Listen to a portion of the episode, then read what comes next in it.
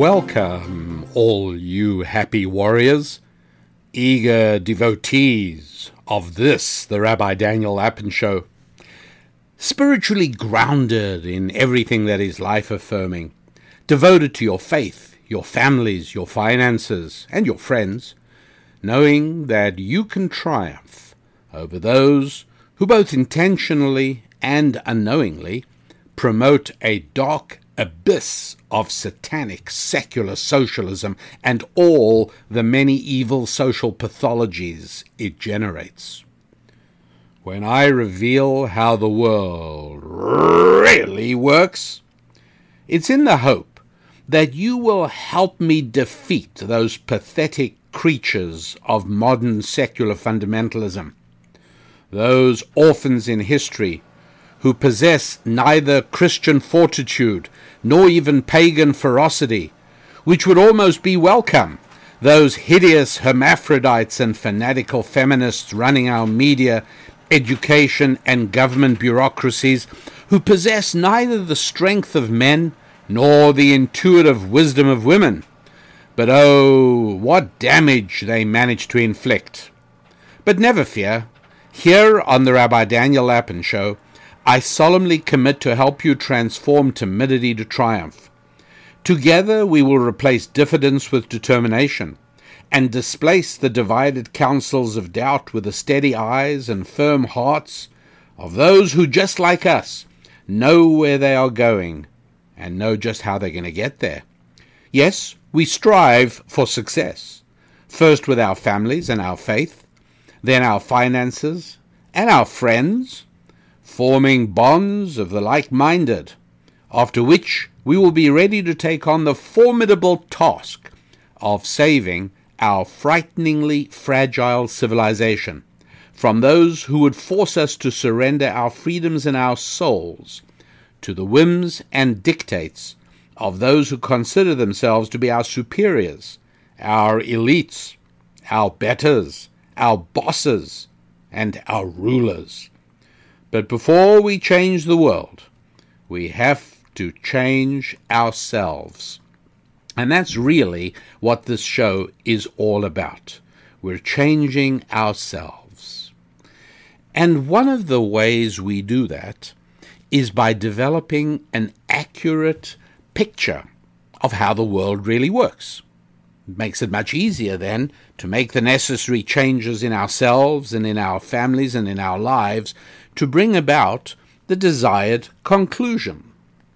Well, one of the areas that is, I think, an area in which the population is kept deliberately in the dark is how money works, the nature of business, the nature of wealth creation.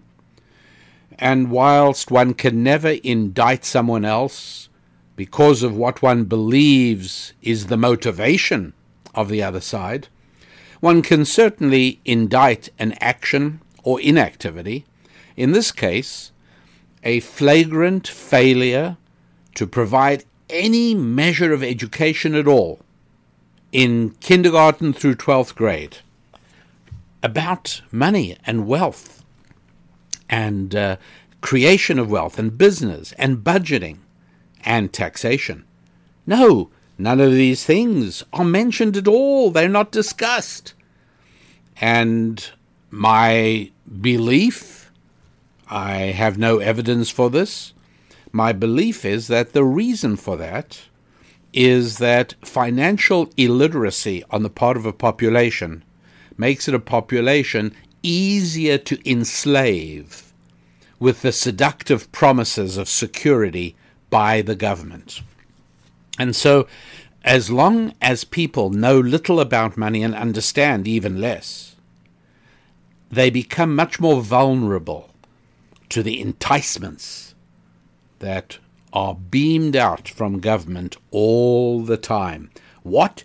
You did not get a free Obama phone? Oh, you got three of them. Oh, well, then that's all right. That's good. That's right. You know, when uh, children are asked to describe what their fathers and mothers do in occupations, there are some occupations that children find very easy to explain, and there are others that are extraordinarily difficult. When children are asked to explain uh, what their father, uh, a policeman, does, uh, it's easy for a child to say. I mean, everyone knows what a policeman does. Uh, what does a soldier do? Yeah, yeah, I can explain that. That's easy. Taxi driver? Sure. Fireman? Oh, that's a good one. Right? What kid doesn't wish his father was a fireman? Always easy to explain that. And uh, bus driver? Yeah, of course. Easy. Pilot? Yeah, great one. I mean, nobody says pilot. What do they do? Right, that's clear. Um, a builder. Right? My father builds houses. My father builds uh, buildings. Fine, got it, perfect. Um, my father's a teacher. Okay, all all very straightforward, easy to explain. But what do we do when the child says, "My father is a real estate broker," and then we say, "Well, what exactly does your father or your mother, the real estate broker, do? And it's a little harder to understand, right? Well, he he sells um, he he sells houses or buildings. Well, when my father wanted to sell our car, he just put an ad on the uh, internet and then people came and uh, somebody bought it. Like, why doesn't the owner of the building just sell it? What does your father do exactly when you say he's a real estate broker? It's a problem. Um, your parent is a chief executive officer, the, the head of a company. Well, what do they do? Well, last time uh, my father took me to work on Take Your Kid to Work Day, well, he sort of sat behind the desk and he spoke to a lot of people on the phone. And then a few people came in and poked their head in and asked him questions, and he answered. And then he had lunch with a friend, and they took me as well, and I had ice cream. And then after lunch, he came back and spoke to more people on the phone. Really? And that, that's what he does? Yeah, that's what he does. Uh, my father's a wholesale merchant. Really? And what does he do? I really don't. I really haven't the faintest idea. My mother or my father is an investment banker. What do they do? What do they do? Um, my father is a, a, job recruiter. What does he do? Well, um, he helps people find jobs and uh, he helps uh, places that need workers find workers. Well, why do they need your father?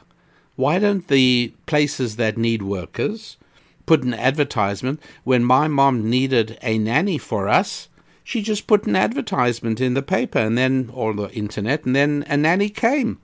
So places that need workers should just put a uh, an advertisement up and then people who need jobs will apply. I don't understand what your father, a recruiter, actually does. It's as if we have two categories of occupations here, right? One category of occupations, and I'm sure you could add to it extensively, as, as could I, are these jobs like, you know, bus driver or fireman or pilot that are really easy to explain. Right? I'm a carpet cleaner. Okay, I really don't need a lot of explanation. I know exactly what you do. It's simple and straightforward. But then you've got this other whole category of occupations that are a whole lot more complicated, hard to explain. I'm I'm a sales professional. What do you do? Well, uh, I go and visit stores that carry the products of my uh, employer and uh, I uh, encourage them to purchase items that their uh, customers would appreciate and would want to purchase from them. Well, why don't they just pick up the phone and order them from your employer? What's your role exactly? Well, my role, I can tell you, must be pretty important because it pays very well. Yeah, sales professionals make very good money, so they should, because they play an absolutely vital role in commerce. Yeah, but what what is that role? Well, it's it's not that easy, is it? We seem to have categories, jobs and occupations that are self-explanatory, and others that seem to require uh, a great deal of explanation. They're not at all easy to understand. What exactly does a CEO do? The head of a company, particularly to uh, justify uh, very often stratospheric salaries. Well, let's take a look at uh, the Ford Motor Company in 2005 2006. Um, it was such a disaster that its share price uh, got down to uh, about a dollar. Now, right now, at the time I'm preparing this show, it's you know somewhere in the vicinity of ten dollars. Uh, but before that, it had been up closer to twenty, and now it was down to like a dollar. Uh, Ford was viewed almost as junk status investment, and uh, uh, 2006, it had a $13 billion loss. Imagine what that means for a major car company, billions of $13 billion loss. Uh, people thought it would file for bankruptcy. Um, it, it, really was, uh, was, was, it was, was largely over. And uh, one of the problems is that the, the company, the company was not really a car company anymore uh, it had become essentially a pension fund company uh, for accumulated pension liabilities over the years. And more seriously, it had become a finance company, Ford Finance, where in good times people had uh, borrowed large sums of money to buy their Ford cars. And of course, time went by, and as things deteriorated, loans went bad, and, uh, and that dragged Ford down completely. So, what did they do? What they needed was a CEO. Now, is a CEO just somebody who comes with uh, knowledge, technique, experience? No. A CEO has to come with credibility, reputation.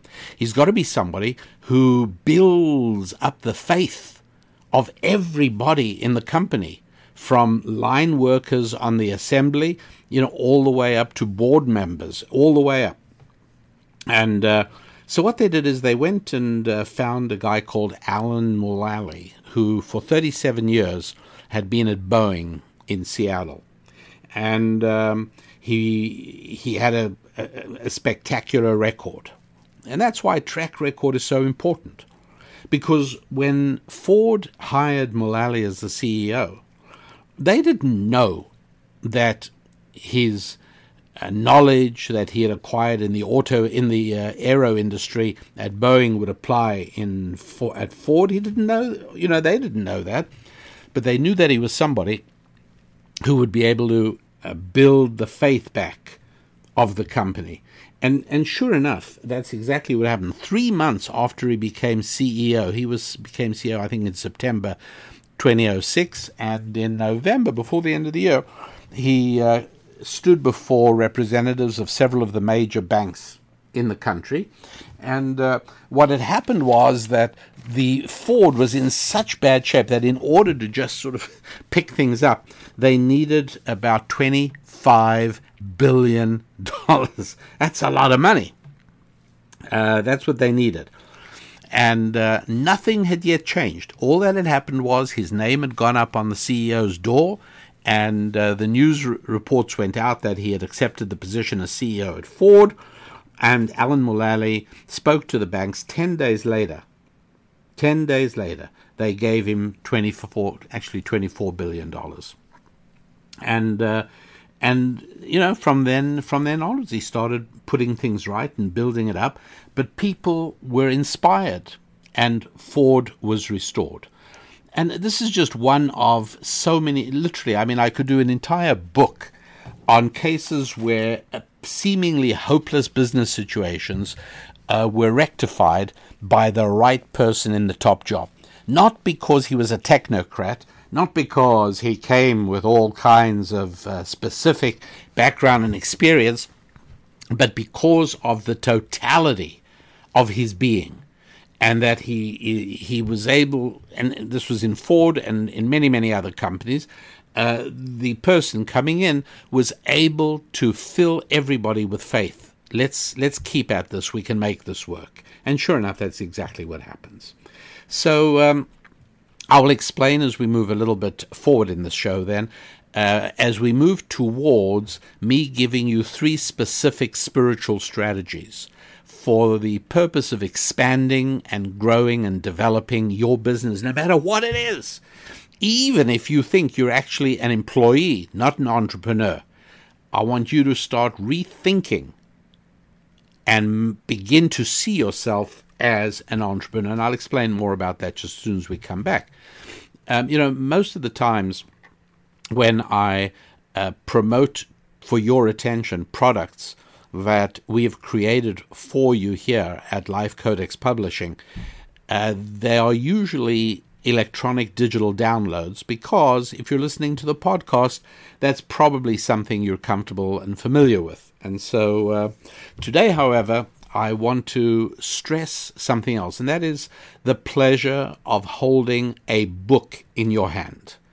Uh, the pleasure of being able to mark up the book, the pleasure of being able to fold down a page if you want, or tuck in a, uh, a relevant piece of paper on which you've made some other notes.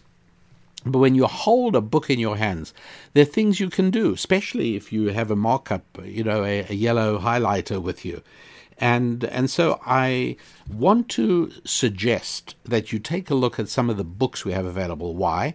Because right now, for the next few days, there is a free shipping deal. So you don't pay any shipping. That's, by the way, in the United States of America. Uh, make a note of the code you will use in order to get the free shipping offer. It's ship free. Okay, S H I P F R E E, one word. And uh, take a look. You know, there is uh, a collection of thought tools. Take a look at those. Um, they're enormously useful. Uh, then, of course, there is buried treasure, but I'll tell you more about that a little bit later. For now, let's take a quick break and then I'm going to be right back. Welcome back, everybody. Your rabbi, dedicated, no, solemnly dedicated to revealing how the world really works, especially for you. Now, in the uh, previous segment, I was talking about certain jobs that are difficult to describe. Children have trouble explaining what exactly their mother or father, who's a real estate broker, does. Wholesale merchant, what do they actually do? Investment banker, what do they do? A job recruiter, what do they do? Business broker, what do they do? And children are not at all the only ones who've had trouble explaining that. Uh, the great uh, Aust- Austrian or German economist Friedrich Hayek, uh, the, the Road to Serfdom, Fatal Conceit, uh, good stuff. Um, he, he used a phrase that stuck with me. Uh, when, speaking about the way money is made, um, in in less visible ways. In other words, uh, all those other things I was talking about taxi driver, fireman, pilot, policeman, soldier, teacher, builder all of those are really clear. You can see the person doing it. And um, in the past, I've referred to the different ways in which people treat the LeBron James of the world and uh, and and uh, CEOs, where with LeBron James, uh, with huge sums of money he makes, um, people say, "Well, it's understandable." You know, no nobody says he's overpaid. But how frequently one hears accounts of uh, CEOs, business leaders, entrepreneurs being overpaid. Why? Well, first of all, they say, oh, well, LeBron James is not going to be able to work forever. Well, a CEO is only as good as his latest triumph. Uh, I'm afraid the bench is filled with CEOs who did wonders for one company, failed in the next, and have never been hired since. One need only think of uh, Ron Johnson, who did very well at um, Target. He was a marketing guy, came to Target, and uh, and really uh, beefed up their their sales.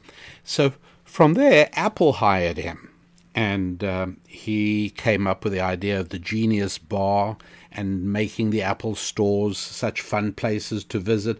Uh, all of that Ron Johnson did, and for that he was paid uh, about $30 million a year, uh, which, interestingly enough, is about the same as what LeBron James makes a year. Well, you say, well, uh, Ron Johnson got various stock options as well. In other words, to incentivize him, if he actually raised the value of the share price by the result of his marketing efforts, then he would benefit from that as well. And sure enough, he did. Uh, and then, of course, LeBron James has the equivalent of that, which is uh, endorsements. And uh, he makes around about another 30 million on top of his salary out of endorsements. So the similarities between the uh, between LeBron James and a CEO are very similar, excepting that after Apple, so there's Ron Johnson doing great at Target. Apple seizes him, he does fantastically, and he's a real hero, uh, makes a lot of money. And then uh, J.C. Penney hires him.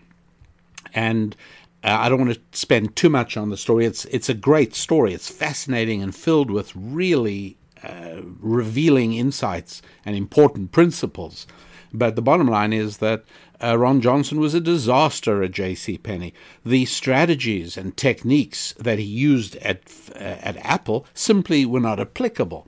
Uh, Apple gets people to pay a very high price for a premium product. Hello, J.C. Penney, not exactly the same idea. Anyway, you can almost write the script yourself. And uh, from that, as soon um, the board of J.C. Penney fired him, and he's not been offered another job since then.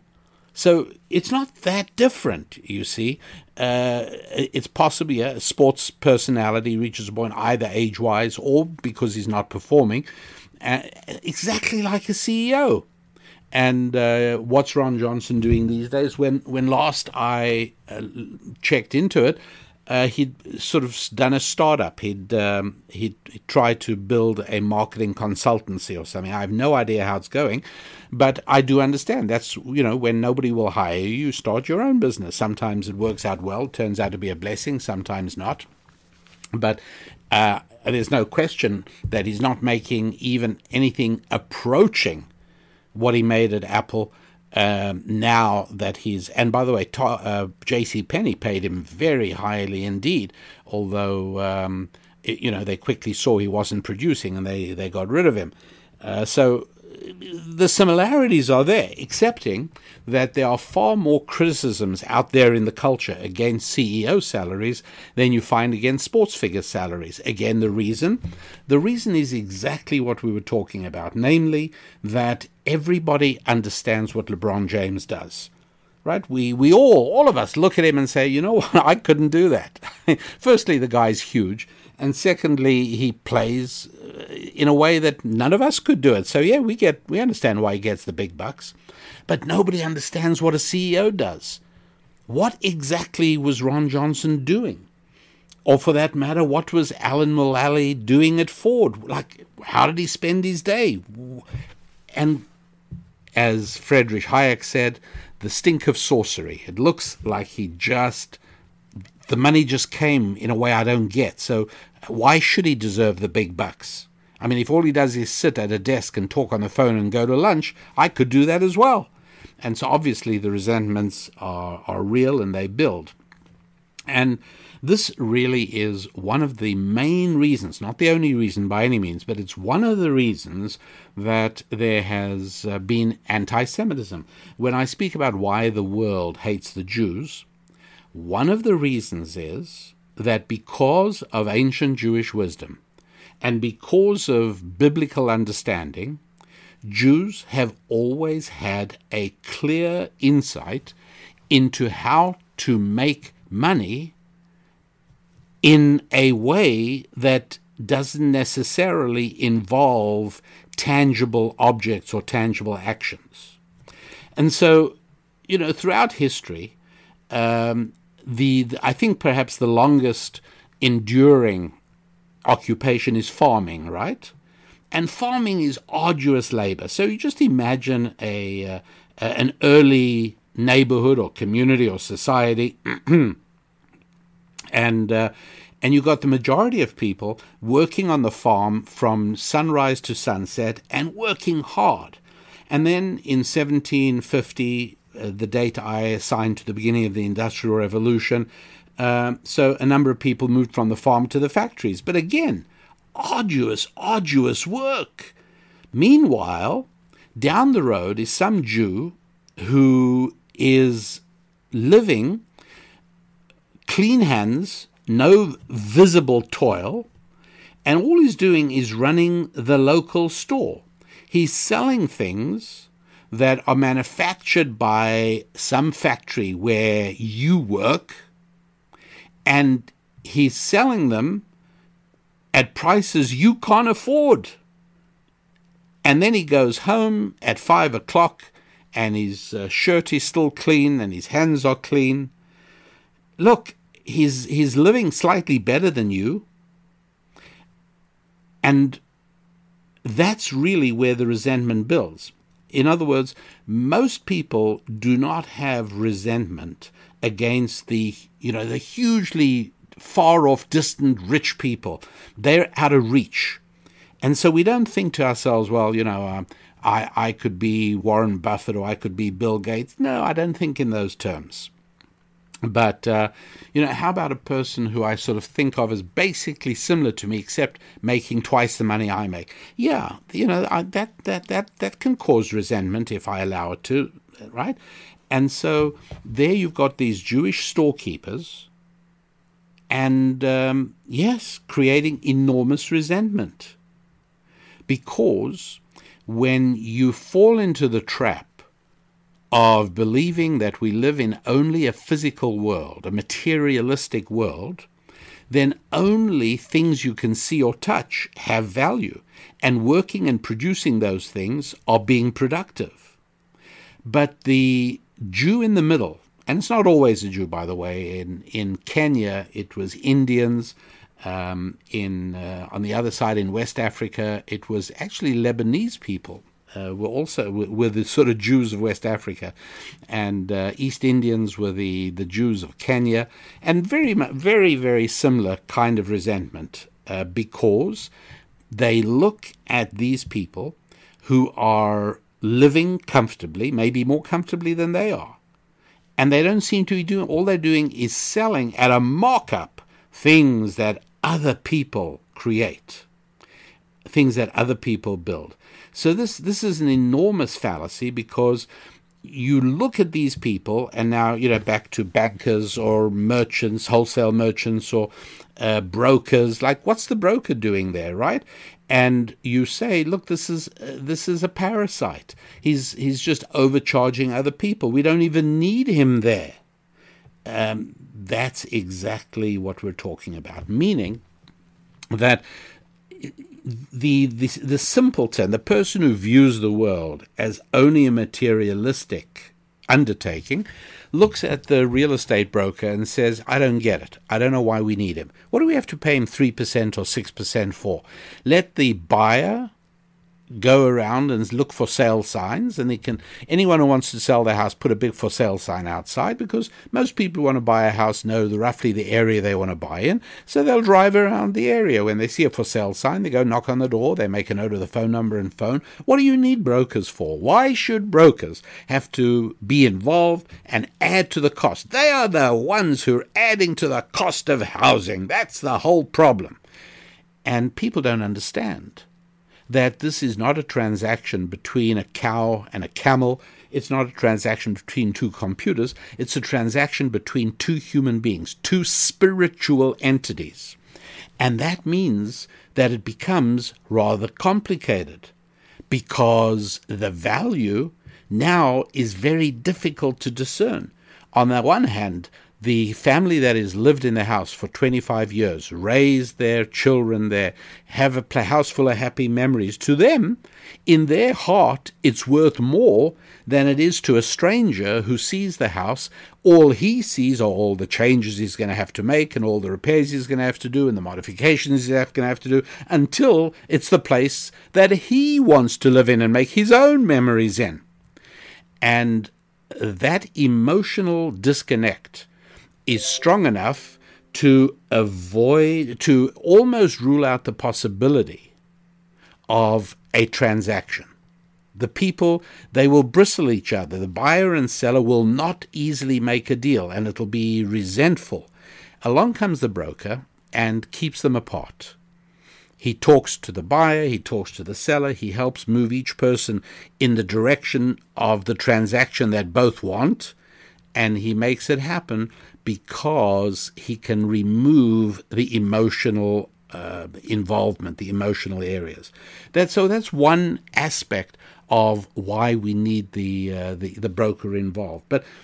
It gets to be considerably more interesting, I think, as we look a little bit more deeply into how it is that as a society or a culture becomes more and more materialistic, as a society and culture abandon any form of spiritual connection, uh, when they obliterate any religious transcend- transcendence, the end result is you move towards materialism. And when you're a materialistic person, envy builds up because the more materialistic you are, the less capable you are of understanding how money is really made. All right, we're going to go to a quick break. The website is rabbidaniellapin.com. Got it? rabbidaniellapin.com. And uh, if you head over there, take a look at the book section because the real books we've got, and some, I mean, Thou Shalt Prosper, Business Secrets from the Bible, Buried Treasure, Thought Tools Volume 1, 2, and 3, um, Hands Off, This May Be Love. Uh, there are many, many books on our site, some of which are really going to be useful to you, either as gifts or as conversation centerpieces for your family and for your friends. And um, here's the nice thing right now, for a few days, we've got a free shipping deal going on. So that means you can buy big, heavy things like books and not pay for their shipping, as long as you live in the United States. And the code to use there is ship free. All right, S H I P F R E, ship free. You got it. Uh, so have a look at rabbidaniellapin.com. Go to the store, go to the book section of the store, and buy away for your pleasure and mine. Your rabbi, that's me, back with you in just a moment. So, here we are back together again, the Rabbi Daniel Lapin Show, moving forward as we reveal how the world really works. And sadly, one of the ways the world really works is that uh, people who have been reduced to materialistic beings develop resentments against those who make money. And so, sure enough, uh, what happened in August 1965 in Los Angeles? Um, there was a really bad guy. Um, he had quite a record, and he was actually on parole for armed robbery when he was stopped for speeding recklessly in a car and uh, his mom, um, one of the passengers in the car ran to call his mother, and his mother came, and one thing led to another, and uh, there were six days of rioting in Los Angeles, August '65, and uh, the the damage was tremendous. Uh, there, there were deaths. The property damage was huge. And uh, among the people who suffered most heavily in the property damage were all the Jewish store owners in that area of Los Angeles known as Watts. And Jews had set up uh, stores in that area. Oh gosh, uh, in the the 40s and 50s, and so um, here comes 1965, and again, you know, it's it's it's a sad thing. If you're going to riot, it would be nice to riot over a saint. You know, Joan of Arc. Okay, I'll I'll take a pitchfork into the street, but over a small-time robber who really victimized almost everybody he came into contact with, and on account of him, the neighborhood goes up in flames for six days, and in a way, in a way, that area is never really recovered. What happened? Well, uh, for a start, Jews loved Jewish store owners. Uh, it, it was almost as if the crowd vented its hatred and its resentment and its angers on these people who operated the stores. And if you look at some of the Los Angeles Times reports of the period, you'll see that uh, there were a number of black people in the area who said quite correctly, you know, who said they they were sorry this happened. You know, it wasn't it wasn't them obviously, and they said, you know, these these Jews operated stores in our neighborhoods where nobody else did. They extended credit to us. They were always helpful. And now they're gone. And sure enough, they, they never came back. They never rebuilt there. And for some of them, it turned into a, a real financial tragedy and uh, and tremendous hardship. But anyway, that that ended that. The Jews never did come back there, but the Koreans did, and the Koreans set up uh, stores and again began serving the community. And all was well until April 1992, when another horrible human being called Rodney King, you'll notice, by the way, liberal media usually describe him as motorist Rodney King. But uh, um, he was uh, strung out on uh, a severe form of, of drug and uh, resisting arrest. And sure enough, once again, no Joan of Arc, I can tell you, another riot, destroying the neighborhood, destroying houses, and yes, destroying the Korean stores. And uh, and they left as well after that. Why why take out the vengeance and the anger on the stores? Precisely for this reason. When you've uh, become a uh, a thoroughly materialistic human being, uh, when really there is no longer any spirituality in your life, an almost inevitable accompaniment to that is that uh, you no longer are able to understand the spirituality of money. You're no longer able to understand that money exists and money is created and wealth is built when human beings serve one another. And that one of the ways of serving one another is by running a store Another way of serving one another is by securing financing for other businesses. You can call yourself an investment banker, or you might be a wholesale merchant. Uh, whatever it is, you're doing things that are not easily explainable. It's not like saying, I drive a bus. Uh, when you say that I am a loan broker or a mortgage broker, it's hard to explain what that is and why it's necessary.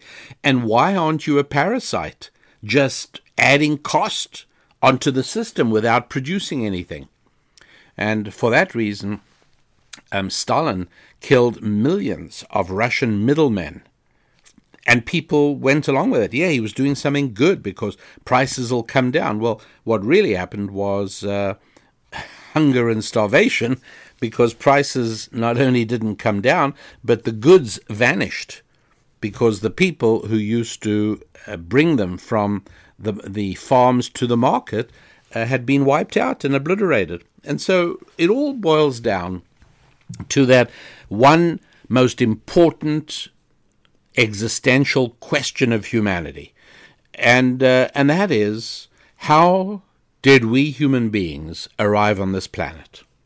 And if you're going to rule out the theory that little green men came in spaceships and put us here, which I think it's quite safe to do, uh, it only leaves us two choices. One choice is that the good Lord created us in his image and put us here. That's one choice. Right? Can't prove it. It's a choice. The other choice, and the only other choice, is that through a lengthy process of unaided materialistic evolution, primitive protoplasm turned into peanut peelers and pretzel twisters. That's the only other choice. One way or another. Either we are here with God or we're here without Him. Those are the two choices. And uh, if you adopt the second choice, that we're here without God, that we are just an entirely materialistic existence, we are nothing but the result of random evolutionary mutations, that we are nothing more than a few dollars worth of common chemicals, then in that case, eventually we are going to become people who cannot deal with money. And so it's not an accident that every atheistic regime has had a collapsed economy. They can't keep it going. Not possible. And every effective generator of wealth has had something that links them to the spiritual. Always been that way and always will be that way. And so, that being the case, the reality is that money is at its root a spiritual thing. You can't put your finger on it, can you? After all, is money those discs of metal in your pocket? Or is it strips of colored paper in your wallet? Or is it the orientation of iron oxide molecules in that brown magnetic strip behind your credit card? Or is it ones and zeros at your bank's computer? Or is it uh, when you take a check and you write it out to John Smith for $10 and you give it to him? Is that money? Or how about if you don't write anything? If you just shake hands with John Smith and say, I'll give you $10 on Friday? Is that money? Well, you see, it becomes pretty clear that we're dealing with something at its root that is fundamentally spiritual. And if money is spiritual, then it is sheer folly to attempt to get hold of some without employing spiritual strategies, without at least knowing the impact that spiritual strategies are going to have. Impossible. So we need to look at a couple of those. Well, if money is spiritual, how about a business? Well, take a look at it for a moment. Look how many different categories of people benefit from somebody who starts up a business. Firstly, the owner himself, the person who creates the business, benefits. Secondly, his customers benefit. Yes, those storekeepers in Watts.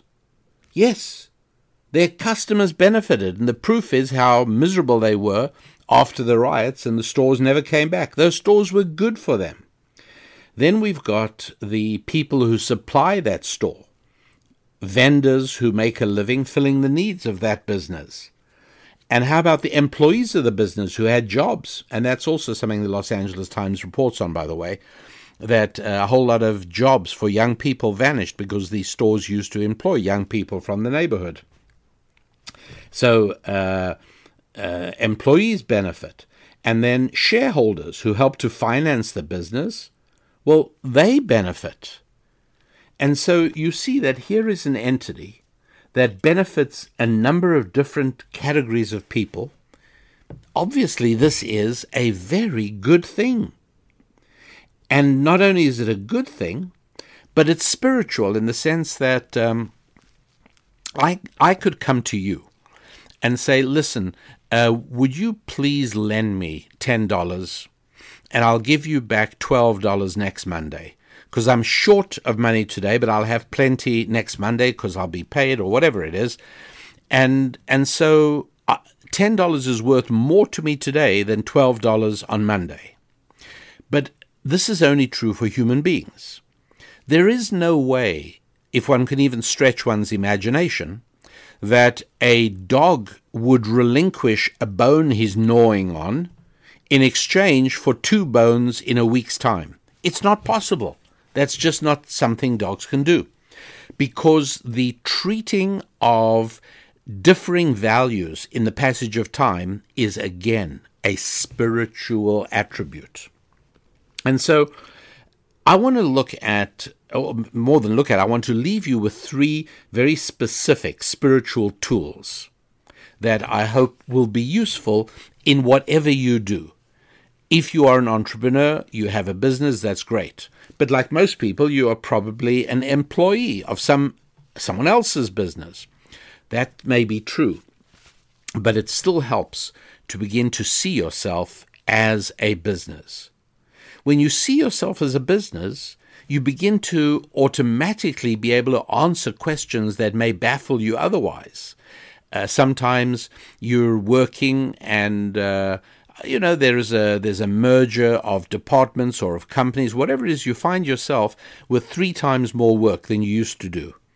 And yet nothing's happened to your pay. Now you know how do you deal with that? Well if you don't think of yourself as an employee but you think of yourself as a business owner of you incorporated. Insert your own name for the you. Uh, you incorporated. Uh, you start realizing that you are a business entity supplying either you know labor or skills or experience or whatever it is you whatever it is your job is in that company. And uh, the question is whether now that there's so much more demand for your services, can you raise your prices? Well, raising your prices is just a more accurate way of describing asking for a raise. And so it is many other questions begin to resolve themselves once you do understand that you are a business and nobody else in the whole world cares as much about your financial welfare as you do. And by the way, from a moral perspective, that's exactly the way it ought to be. And so uh, we'll uh, we'll take a quick break. Before that, again, I want to tell you about the uh, special code at the website rabbidaniellapin.com. Go over to the store section of the website. And um, what happens is that right now, for listeners of the show, for the next few days, there's free shipping, which means you can order books that normally weigh a lot and cost money to ship. But now you can get them for free. It's like having your own prime service at rabbidaniellapin.com. And uh, I want you to take a look at some of the books, depending where your interests lie. There are two crucial financial books Business Secrets from the Bible and Thou Shalt Prosper. You may have read one already, you may have read none of them. Go ahead. Maybe there's somebody in your family or in your circle of influence that desperately needs a reset on their financial outlook. Somebody whose financial destiny needs to be changed for the remainder of this year. Well, get them a book. Easy. And uh, you may be interested in the Lord's language. You may be interested in some of the ways that Hebrew reveals its divine origins, the ways in which it differs from any other language. Well, there's a book called Buried Treasure. There are also three volumes of thought tools. Anyway, you can read about them, take a look at them more carefully at rabbidaniellapin.com. And um, if you decide to get something, which I hope you will, because it'll make both of us happy, uh, you will use the discount code ship free, and that will give you your order without any shipping costs. And that is a great deal. Quick break, be back in a moment with three specific spiritual strategies for building your business. Remember, whether you are literally in business for yourself or whether you are an employee, learning to see yourself as being your own company. Uh, these three useful strategies coming right up. So, here we are then. I think reasonably clear on the underlying principle that uh, if you think we're here because primitive protoplasm turned into piano tuners and potato chip processors, through a process of nothing but random evolution, well, then you are going to have a materialistic outlook. And for you, money is a cause of resentment. Uh, its mechanism of uh, of coming into being is obscure. But if, on the other hand, your reality is that human beings are spiritual entities wrapped up in bodies, well, then all of this makes sense in every way. And so let's look now at three ways in which a person who is spiritually conscious and spiritually aware can improve their business performance, increase their revenue, experience and bring about growth. How do you do it? Well, rule number one, okay, and uh, you may call this Rabbi Daniel Lapin's rule for biblical economic growth number one. Make a covenantal commitment to build your business. And remember, that applies even if you see yourself as an employee, which you're going to stop doing. Uh, look, uh, here's the problem. If you really do want to grow your business, you want to increase your revenue, it has to be a priority. And the priority, the word priority is a singular word. You know that, right? Anyone says, I got four priorities is talking nonsense. It's abusing the English language beyond anything it was meant to sustain. Uh, priority is only one thing. And so the problem is if that if I say that building your business has to be your priority, well, it becomes a problem because you'll turn around quite legitimately to me and say, well, wait a second, my family is my priority, uh, my faith is my priority. Um, I have I have other things, and you're right. You're absolutely right. Uh, your family does come before everything, but uh, and your faith, yeah, that's also a priority. So what do we what do we do? Because there's a huge trap here. If you don't put things that have to be dealt with at the top of the page first thing in the morning, then there's always going to be something else that takes precedence, and the important things don't get done. And you've got to remember that the important thing is that the important thing stays the important thing.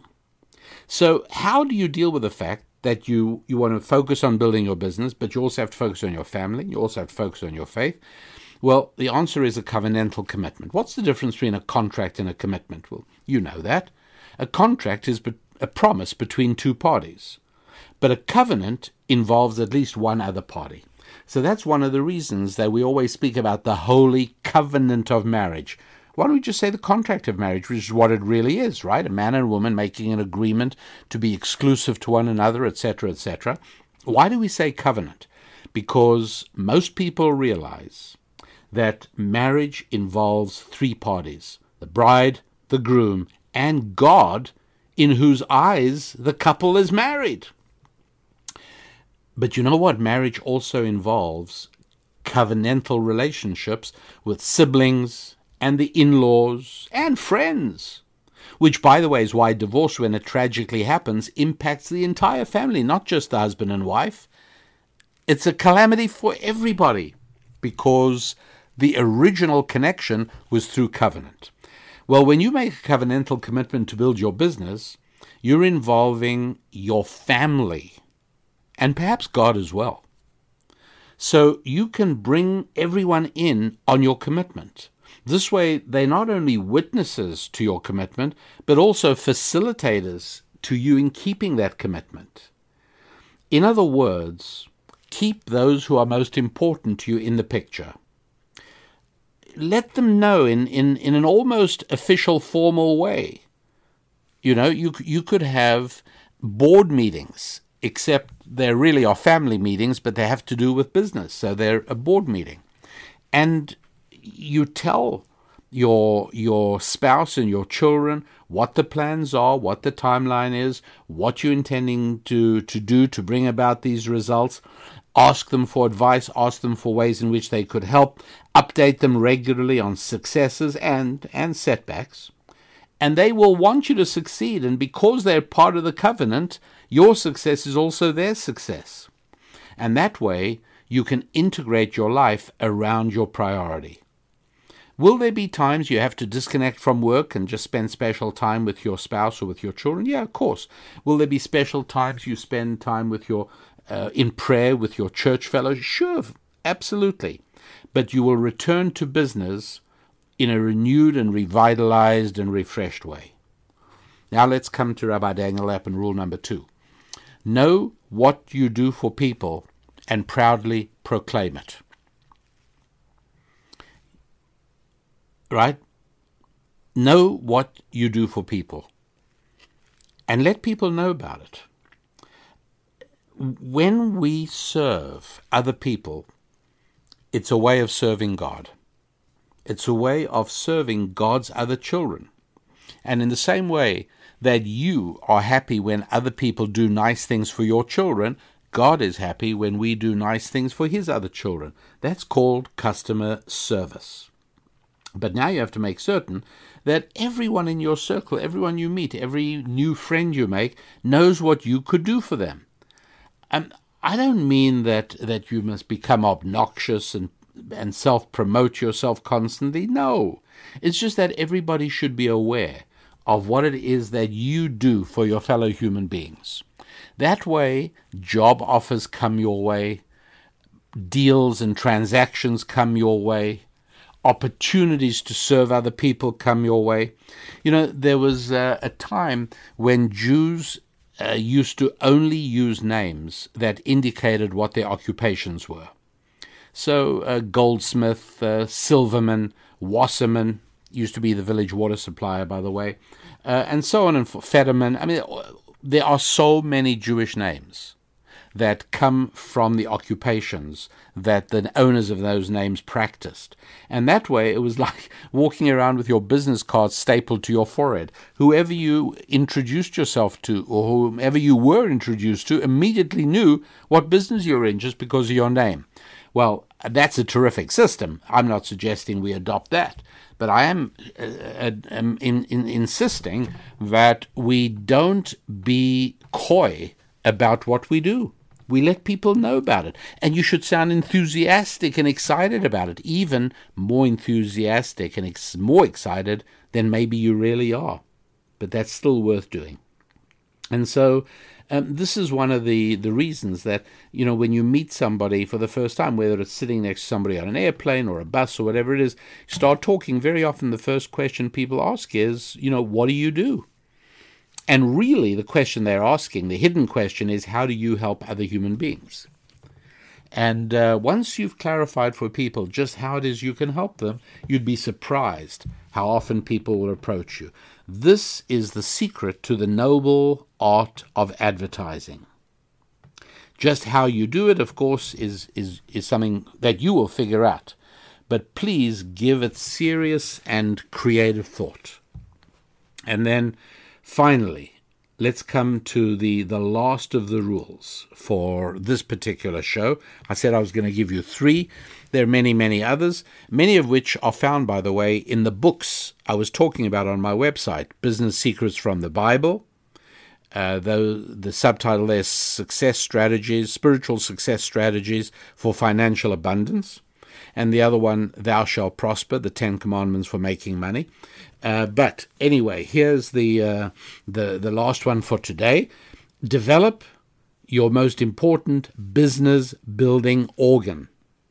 Now, what is your most important business building organ? It's your mouth. Because business happens when human beings communicate, collaborate, and create.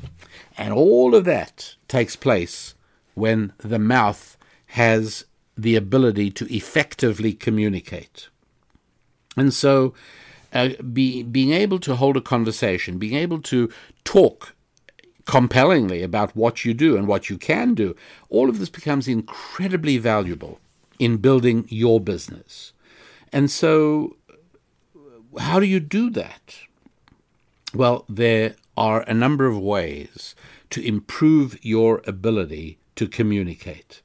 One of them uh, is all I'm going to have time to share with you for today, but uh, it will, I guarantee you, dramatically improve your ability to communicate.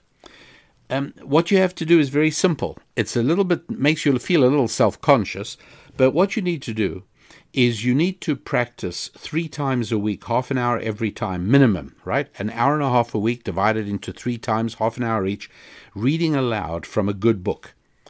It could be the good book if you want, but it could be any good book. And pick a book that sounds the way you wished you would sound. Okay? So, for heaven's sake, you know, don't pick up a trashy novel.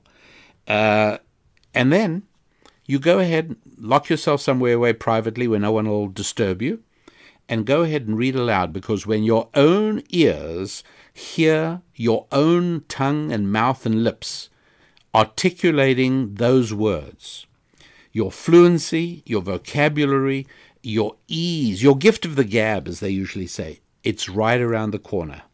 Uh, it's amazing how quickly you will see the results of this. You're basically giving your mouth a communicative workout three times a week.